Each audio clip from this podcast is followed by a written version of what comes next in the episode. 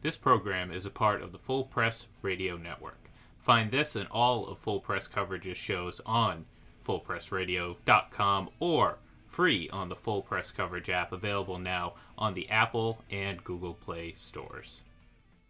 Hey, this is Sal Paolantonio of ESPN, and you're listening to Ira and Clark on the Eye Test for Two podcast.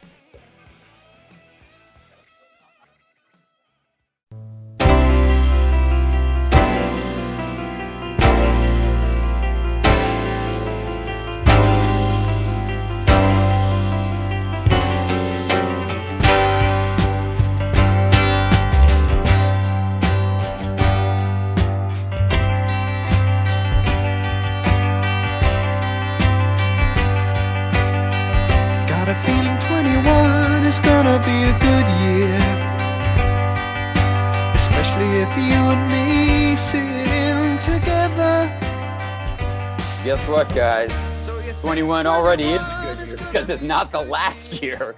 And hallelujah. Happy New Year to everybody. It is my pleasure to say welcome to the first Eye Test for Two podcast of 2021. I'm Clark Judge, I'm Ira Kaufman.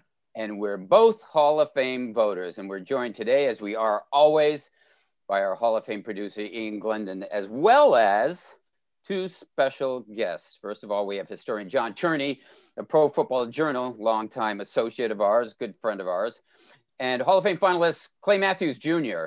Um, and Ira, he's an interesting story because in his last year of eligibility, becomes a first-time finalist, and I really want to hear what he has to say. But before we get to them, Ira, I want to ask you about the Associated Press awards that we do every year, and we completed them this week. You completed your ballot. I completed mine. You vote on them. I vote on them. I think there's something like 50 people who uh, vote. Anyway, we submitted those votes this week. So let's go to just a few of the most noteworthy categories. And I want to make this fairly brief, but I want to start with Coach of the Year. Who do you got?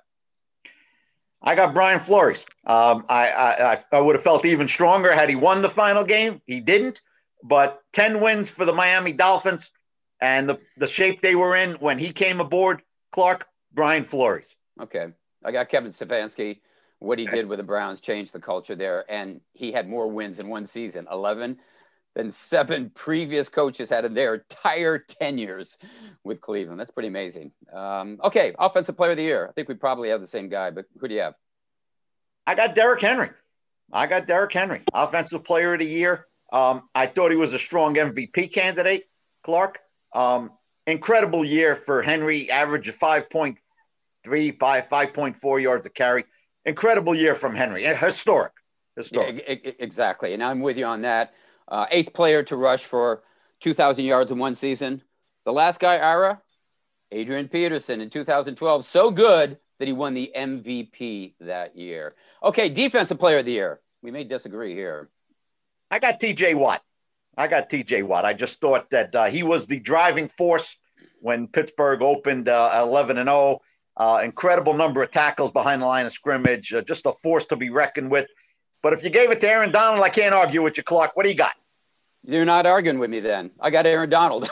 That's right. Just pencil him in every year. Aaron Donald gets double, triple teams, and yet he emerges with all these uh, big numbers. But anyway, okay, the last one, and I'm going to ask Ian on this one too. But I'm going to start with you, Ira. MVP. Who do you got? I went with the chalk. I went with Aaron Rodgers. Now, Clark, let me say this, and, and Ian will back me up. The Packers came into Tampa early in the season and led 10 nothing. And, you know, Rodgers was do- doing whatever he wanted to do. And then he threw a pick six and he ended up losing 38 to 10. So that was the bottom for Aaron Rodgers. Uh, I never thought he'd be MVP uh, going, you know, from that point forward, but the guy's phenomenal, Clark. He just doesn't throw any interceptions. And, um, he's the big re- he's the big reason why uh, Green Bay is is, is uh, the top seed in the NFC. Okay, Ian, before we get to you here, no Patriots are allowed, all right? No Patriots. So what do you have? Um, I don't even think I could make a case for any Patriot, and, I, trust me, I I, hope I, not. I'm sure I could do a good job trying. Uh, I got to go with the chalk too. As uh, you know, if it wa- weren't for that Saints game earlier in the season, I'd be fighting tooth and nail saying no, Tom Brady's the most valuable player, and I, I could still make a good case, but Aaron Rodgers is going to win the uh, award. He's he's been phenomenal this year, just just like Ira said, and he's going to deserve it. But uh, I really wish they didn't lose that game to the Saints because I would have been fired up for this one. So. okay, well, I guess we're going to make it a hat trick here, guys. I've got Aaron Rodgers too. Interesting note on Aaron Rodgers: he had more touchdown passes this year, 48, than the Packers had punts. They punted 46 times. That's how that says it all, Clark. That says it all. Um, okay, well, uh, I want to say a little bit more here, Ira. I mentioned we have historian and good friend John Turney with us from Pro Football Journal, and we do. And he's going to be here to talk about the 15 finalists announced Tuesday evening for the Pro Football Hall of Fame's class of 2021. And John's with us right now. John, thanks for joining us again. And the, the first question I think I asked you asked you last time when we were talking about semifinalists, but your reaction to a class that includes Peyton Manning, Charles Woodson, and oh yes, Clay Matthews Jr. as first-time finalists. Well, I think it's good. Uh, I, I liked uh, probably 12 or 13 of the 15. There's a couple I could have lived without, and a couple that uh, wish would have made it. But it, it'll all work out for the good. Uh, but yeah, it's a, it's an excellent final 15. What's your biggest surprise? Well, one of the biggest surprises would be Jared Allen making it to the final 15 on the first try. Uh, it's not that he's not worthy of being in the final 15 and in the discussion, but to me, he's in the same category as a lot of blindside pass rushers in the past that never even got a sniff. Uh, guys that had a 20 sack season and great seasons otherwise, guys like a Harvey Martin, guys like a Coy Bacon, guys like a Bubba Baker, all have similar type careers in the 120s, 130s maybe even a defensive player of the year, but they never made it to a final 15. So uh, the current voting body is very generous to blindside pass rushers. I'll put it that way. John, I want to ask you about Calvin Johnson directly, John. Uh, and here's my question Was his greatness to a degree that it overcomes all the questions the short career, um, you know, not playing in postseason games, not having a signature moment. Um, was he the best for three, four, five years? Clearly, and should that uh, put him over the top in year one? Well, in year one, maybe not, but yeah, I mean, he's right on the cusp of a of a first ballot guy.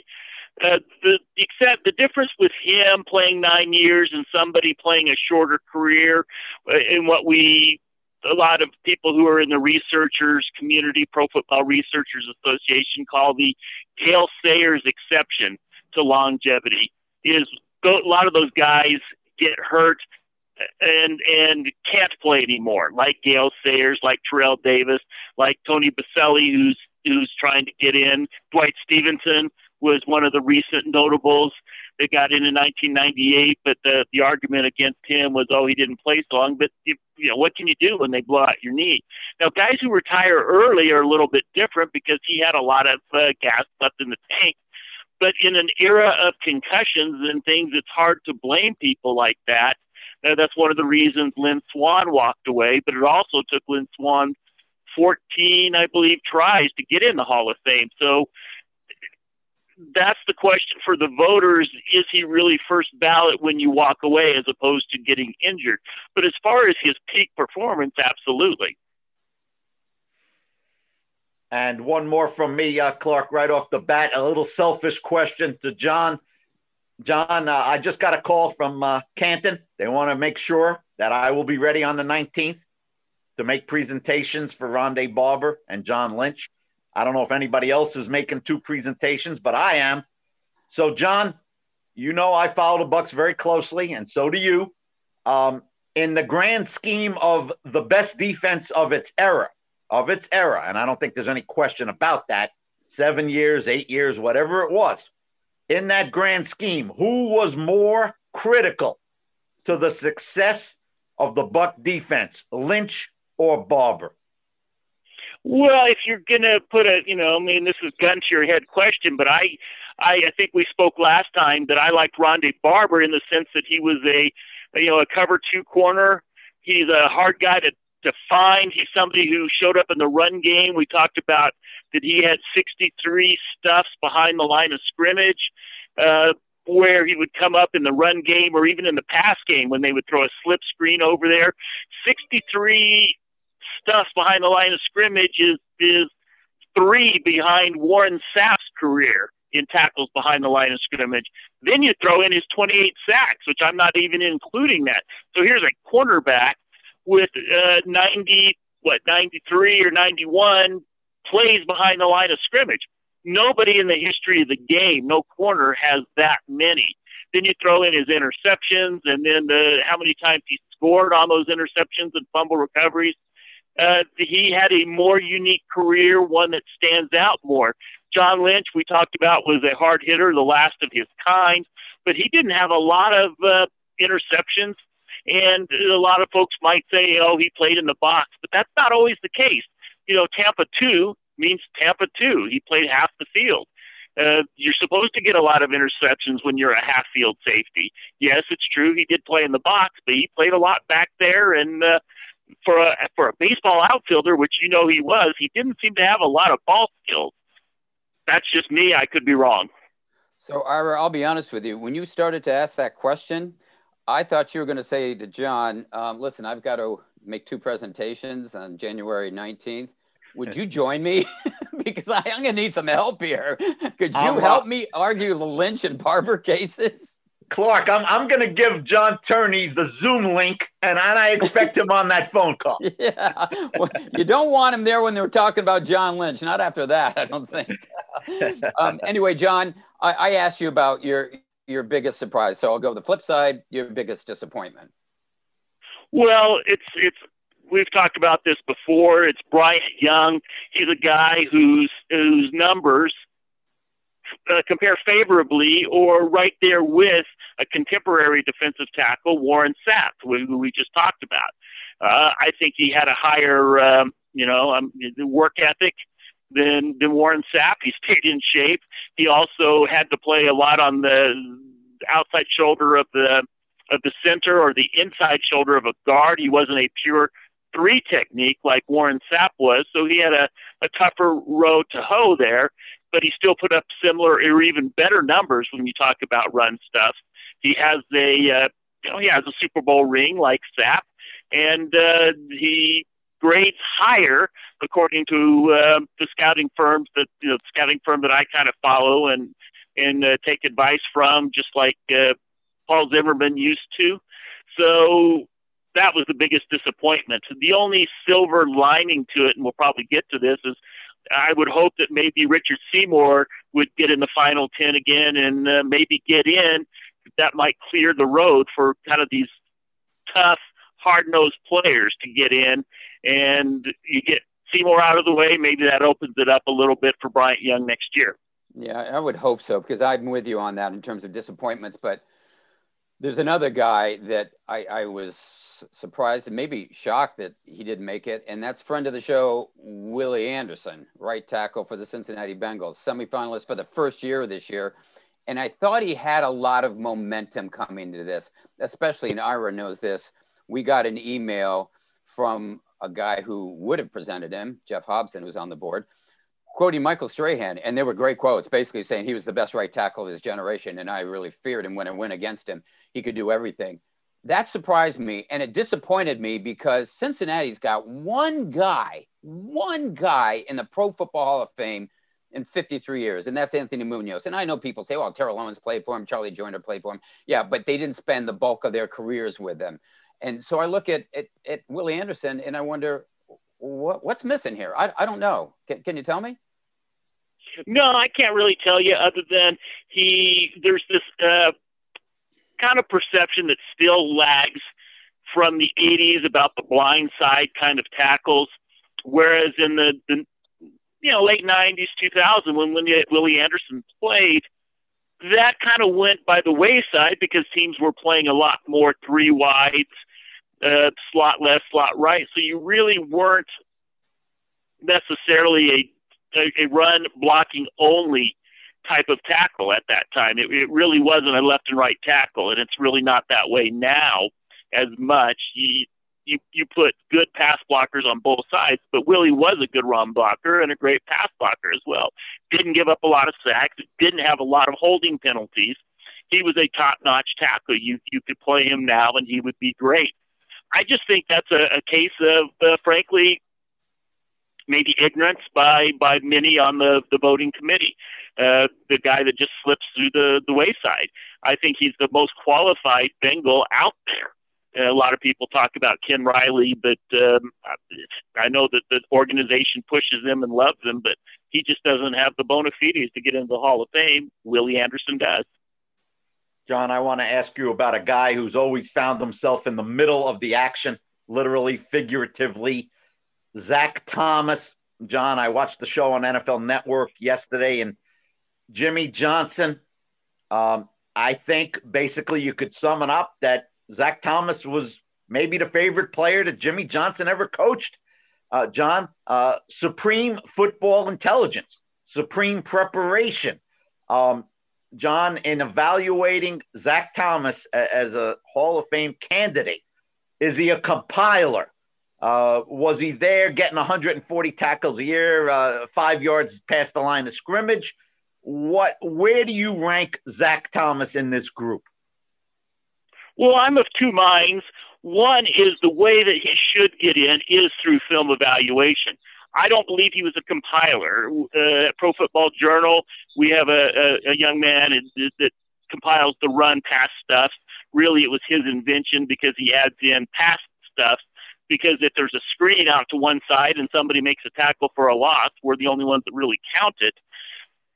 So Zach Thomas is one of the career leaders in tackles for loss, and a lot of those came on pass plays. He had 93 in his career, so he wasn't a guy that was making tackles three or four yards behind line of scrimmage. He, I mean, uh, in front of the line of scrimmage, shall we say? He had plenty of tackles up there with guys like Mike Singletary and things like and players like that.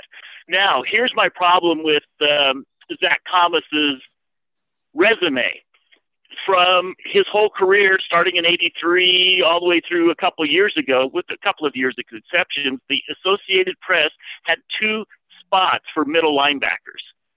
And imagine any other position that had double the positions. The, the idea was they were supposed to have one middle linebacker, one inside linebacker throughout that time because some teams played the 3 4, some teams played the 4 3. But it was a 4 3 era mostly when Zach played, and now it's kind of moved back to a hybrid and so forth. Anyway, he made AP All Pro five times, and in all five times he was the second leading vote getter. Guys like Ray Lewis and other players were always the first the guy getting the most votes. So in other words, if you had two centers on an all pro team, it would double the number of all pro centers and there would be more centers that were considered for the Hall of Fame. Or if you imagine if there were four defensive ends or four defensive tackles, there'd be a lot more guys that you would call all pros. Uh, Zach never made a Pro Football Writers Association All Pro team because they just had one middle linebacker. So that's a negative in my eyes, but it's not a disqualifying negative. So the first part of your question is yes, I think he's a solid candidate for the Hall of Fame.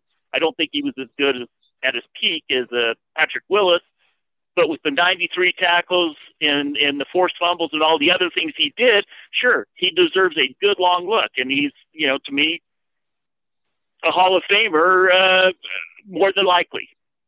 Sorry for the long explanation there. Ira loves those long explanations. Um, so do I, because I'm going to move on to another linebacker, and that's Clay Matthews Jr. We've got him coming up on this show, as you heard, John. Where where do you put him in this group? I mean, he's in the last year of eligibility, his 20th year and it's his first time as a finalist. So the odds are really against him. Um, and I go back to 2018. Everson Walls did the same thing in his 20th year, first time as a finalist. He, he did make it, did make the cut from 15 to 10. Um, same thing happened with Cliff Harris. Same thing happened with Rayfield Wright. What do you make of, of, of Clay Matthews, uh, his career, his resume, and lastly, his chances of making it to the class of 2021?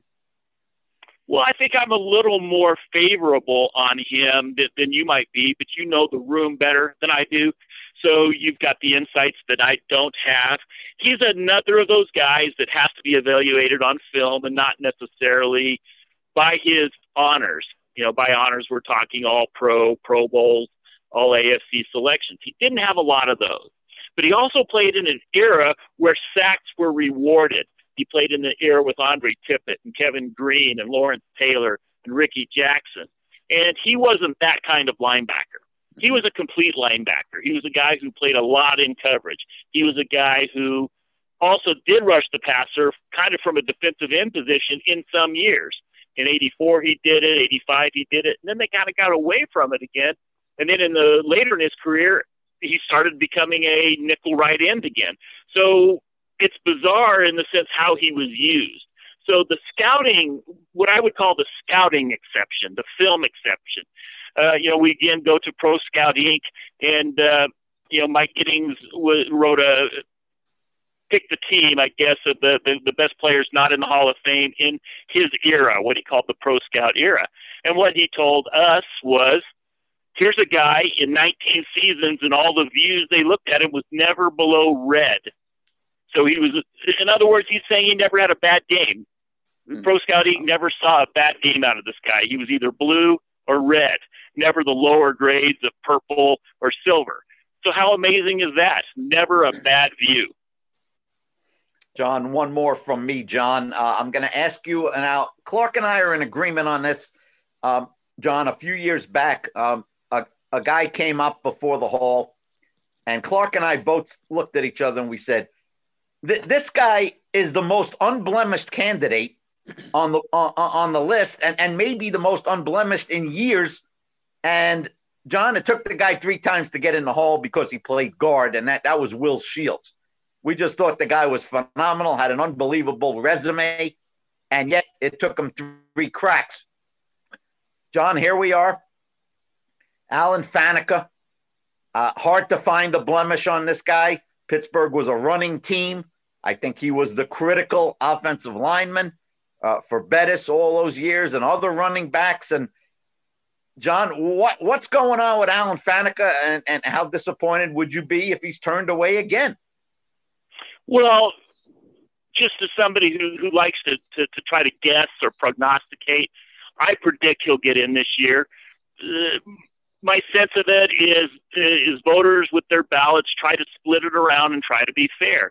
They don't like to put in if they don't have to, if it's not just clearly obvious, guys from the same team, which is why I think Leroy Butler is going to have to wait a year. You got Charles Woodson clogging it up.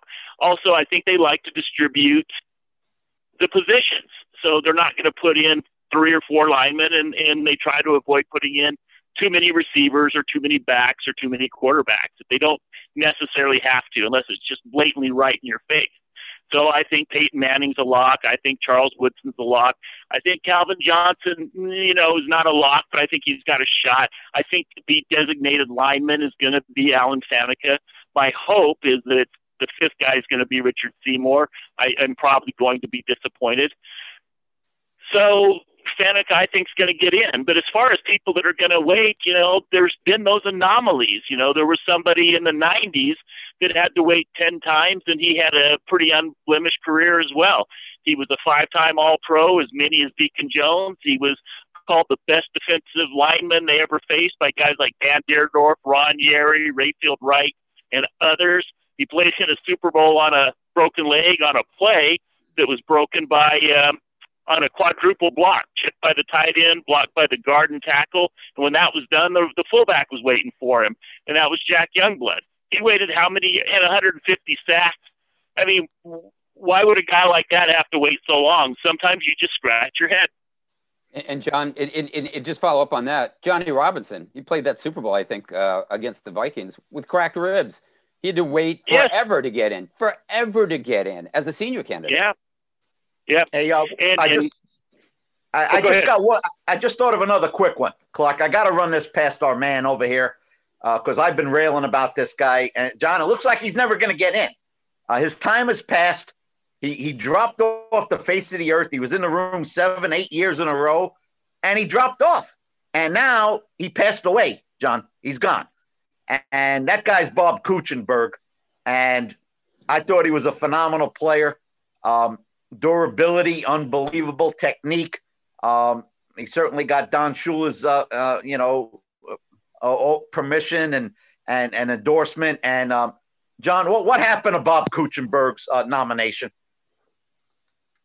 Well, I think a couple of things. One, people were looking only at the honors, kind of like with Clay Matthews. He, he was light on some honors, wasn't all pro a lot. He got beat out in the 70s by guards who were, were prettier in how they played because they pulled a lot. Guys like a Gene Upshaw, who most guards, if you'll talk to the Joe DeLamielleures and the John Hannahs, will tell you uh, uh, that uh, Kuechenberg was a better guard. He pulled just as, as well as Upshaw but Upshaw was kind of he looked like a great athlete, but uh, he just was not a hard player like Bob Kuechenberg. Kuechenberg played with a broken arm, played with a broken back, and the guys like DeLamielleure and uh, Hannah and other guards will tell you that Kuechenberg was the template. He was the prototype. He was the guy they watched. He was the best at uh, short setting. He was the great at trapping, probably the best trap blocker of that era and he could pull, he could run for a guy who was not a super six four six five athlete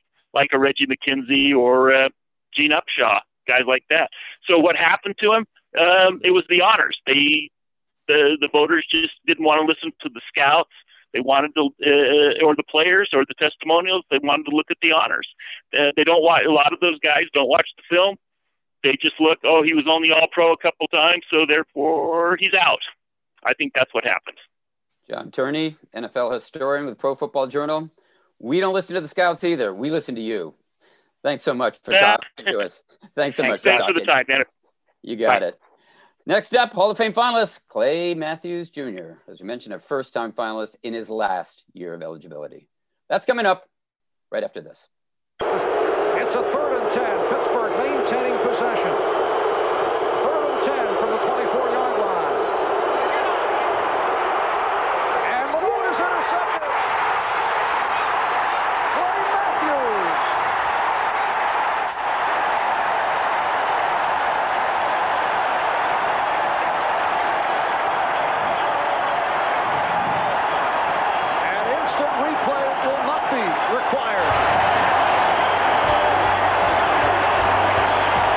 Well, as we mentioned in the first half of this program, we're down to 15 finalists for the Pro Football Hall of Fame's modern era class of 2021. Now, included are six first time finalists, including four in their first years of eligibility. You probably know who they are Peyton Manning, Charles Woodson, Calvin Johnson, and Jared Allen. And then there's one in his last year of eligibility, and that would be former Browns and Falcons linebacker Clay Matthews Jr., who joins us now. And Clay, first of all, thanks for being with us. And second, congratulations. A long time coming. Well, thank you. It, uh, you know, before I uh, became a football player, I was a fan of football and uh, grew up. My dad had played for the 49ers. I was a big 49er fan back then and always, uh, you know, had a spot in my heart for the uh, the players and the game, and you know, just to be mentioned uh, with these people that I looked up to growing up, eh, you know, as a Hall of Fame candidate is just incredible and uh, very overwhelming, very humbling. Clay, how did you find out? How did you find out about this? Well, I came in, and David Baker, the head of uh, the NFL Hall of Fame, uh, had left a message on my phone, and I heard it, and my temperature started going up in a sense, you know, that uh, wait, what's going on here? And uh, I was just delighted to hear that, and uh, you know, um, just amazing. And like I said, it. I'm a fan of the game. I uh, I I remember. Uh, I don't want to betray myself because I haven't liked the 49ers for the last uh, 20, 30 years since I ended up playing against them. But we went up. My dad took me up to see the uh, 49ers play the Packers in Green Bay. This was the mid 60s. And went up there and I got to go in the locker room and meet everybody. And I remember the 49ers lost that day and I cried. of course, later on, I. I would cry with happiness when they'd lose, but that's neither here nor there. Yeah. Well, as I mentioned, it's your 20th year of eligibility, and, and you've never been a finalist before. I don't know whether you're quiet or not, but had you given up hope at this juncture? No, it uh, you you know it's kind of an interesting thing. My daughter has been really instrumental in this, and she came to me uh, several years ago, and she said, "Dad, I really, you know, based on your body of work, I really think you should be in the uh, you know, the Pro Football Hall of Fame, and I'd like to do the work to get you there. And I said, you know, you, I just don't feel comfortable you doing that. And she said, well, let me try it. So she started, you know, working on it and getting the word out and what I had done. And all of a sudden it, you know, we started to get a little traction and I, uh, so I went to her and I go, you know, I'm really uncomfortable with this. I go, I'd like for you to stop. So she said, let me think about it. So she comes back the next day and says, Dad, I'm going to, for the first time, I'm, I'm going to willingly disobey you. so she's, uh, you know, she's done a great job uh, getting what I've what I've done and historically and you know my history out there and it's it, I've enjoyed it all, and um, and again, you know, I, I know I'm repeating myself, but I'm a big fan of the game. I'm a big fan of the Pro Football Hall of Fame, and for me to be, you know, in these final 15 is just uh, it's delightful, and uh, you know, I'm enjoying it. Well, Clay, I've got a teenage daughter. I can't believe that's the first time she willingly disobeyed you. well, it's the first time she told me she willingly disobeyed okay. to my that's, face. Um, Clark, uh, that that's the most shocking line we've heard on this podcast so far. uh, Clay, uh, oh. greetings from Tampa, Florida, Mr. Matthews. Congratulations, young man. Oh, um, thank you. Yeah. And now, Clark, this is a tough one, but in a couple of weeks, there's going to be a presenter for Clay Matthews, mm-hmm. and he's going to have about six minutes to sum up a very accomplished 19 year career. Clay, um, give me one or two points that that you think should come through very strong in summing up um, why why you should walk through those doors of Canton. I know it's not easy to talk about yourself, Clay, but one or one or two points you you, you think need to be made.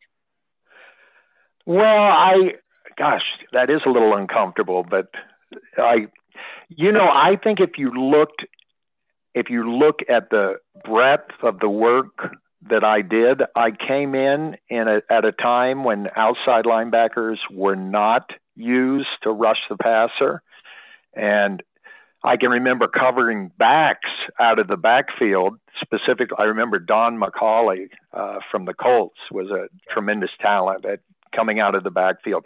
And I did that for about uh, 11, 12 years.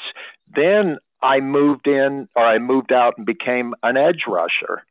And then I think, let me see, they took me, they we were, uh, I was a right outside linebacker, and then they moved me to left outside linebacker. And then uh, later on in my career, I played inside linebacker. So it, uh, down on the goal line, I was a cornerback.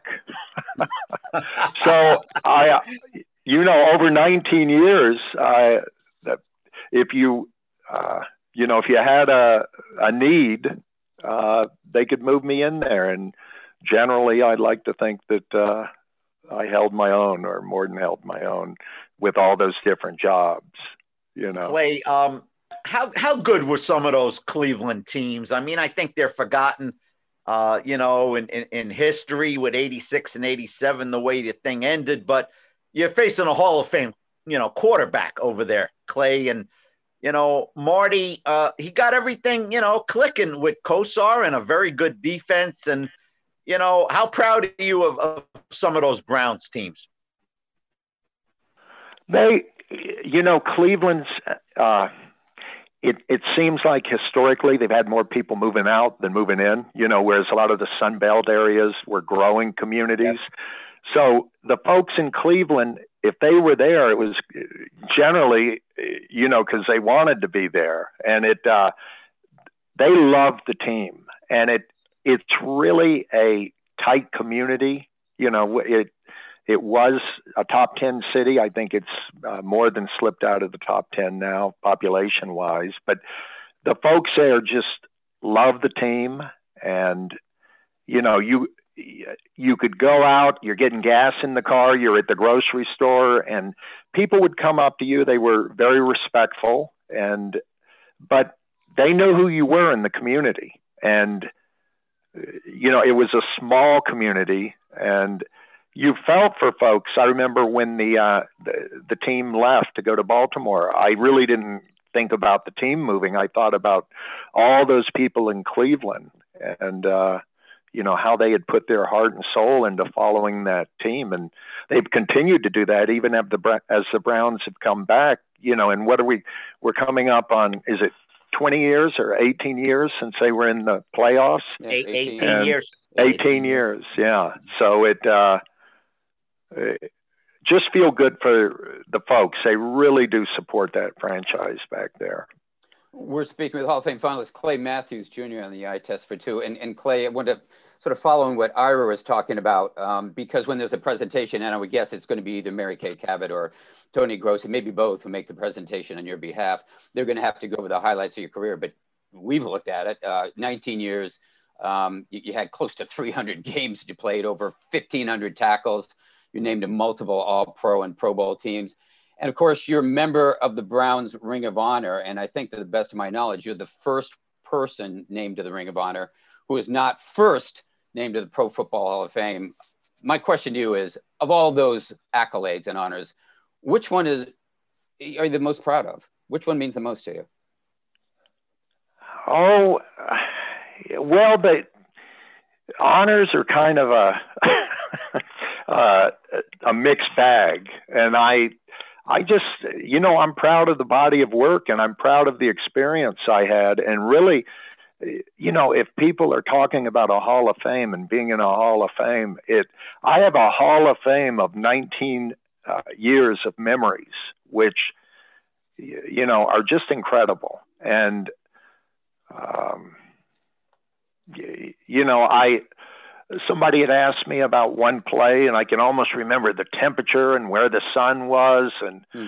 you, you know it. Uh, you just remember those things, and uh, I, I, I, you know, actually, we're sitting here and and you know I'm in the the top 15, which is just wonderful, and uh, I just think about all those memories I've had, uh, you know, on the field plays and a lot of off the field stuff, especially you know, working with teammates to sacrifice and try to win a championship. And, you know, it's just, it's a great thing. I look at that and I look at those memories and then, you know, I, the plays were fun. I enjoyed making plays and, uh, it's just good stuff. It's all well, good stuff. In the first half of the show, we were speaking to a historian, John Turney, who's a friend of the show, and and we were talking about your your candidacy, and he said he was referring to a scouting service from those days, and I think particularly it probably was Mike Giddings' scouting service because Mike was doing a lot of stuff um, that we were all um, looking at at that time.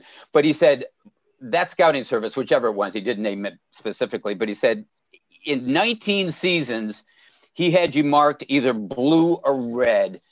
And I said, well, what does that mean? He said, I'll tell you what it means. What it means is Clay Matthews did not have one bad game in the eyes of those scouts. Not one.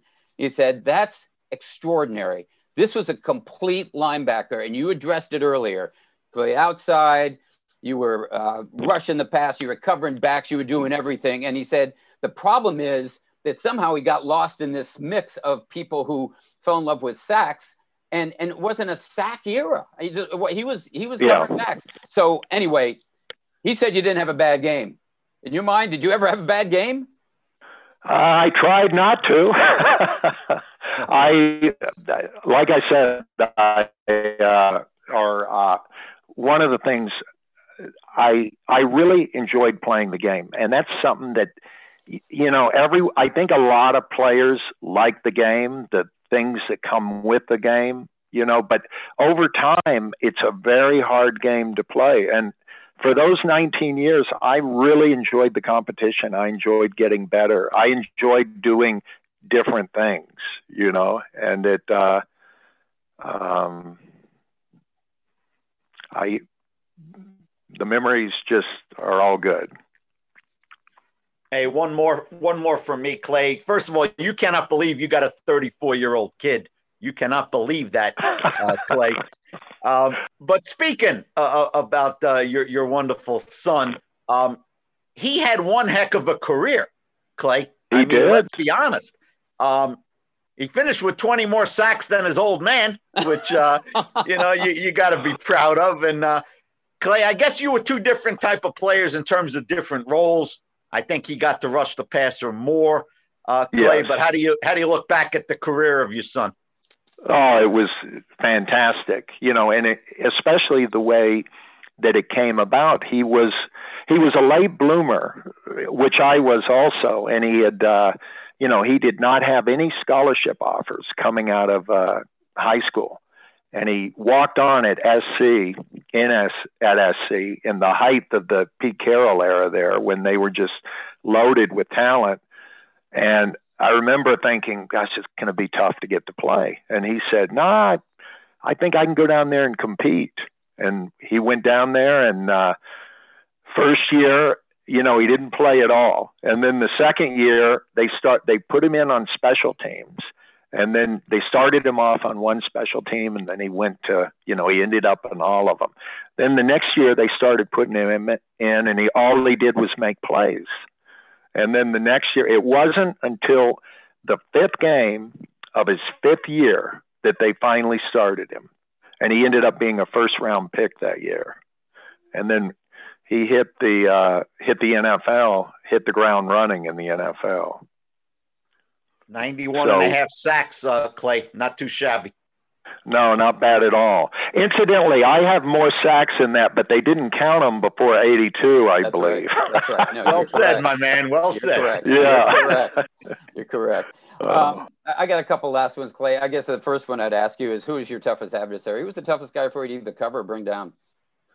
Oh, it was the running back that was drafted number one in 1978 from Texas, uh, Earl Campbell. Yeah. He, that was a man who would, you know, I think it behooves running backs to avoid guys, but he would go, he'd look you up and find you if he was coming through there. And I don't want to say fortunately because he took a lot of abuse, but fortunately he slowed down pretty quick. And uh, I was in the same division as him. Right. Uh, That's right. we played twice a year, and you know you didn't want Earl. Uh, Earl Campbell had uh, um, embarrassed several people, and you did you didn't want to get embarrassed by him if he ran you over. And I think I managed to hold on enough that I didn't. You're one of the few, one of the very few. And Yeah. and, and lastly, I go back to what you said earlier, but we had mentioned about, or you had mentioned Cleveland and the Browns and what they're doing this year. The first time they've been in the playoffs since 2002. How much pleasure do you take in that? And do you find yourself now going, I'm hoping for a Browns, maybe Browns Packers Super Bowl? Oh, absolutely. It uh, and it.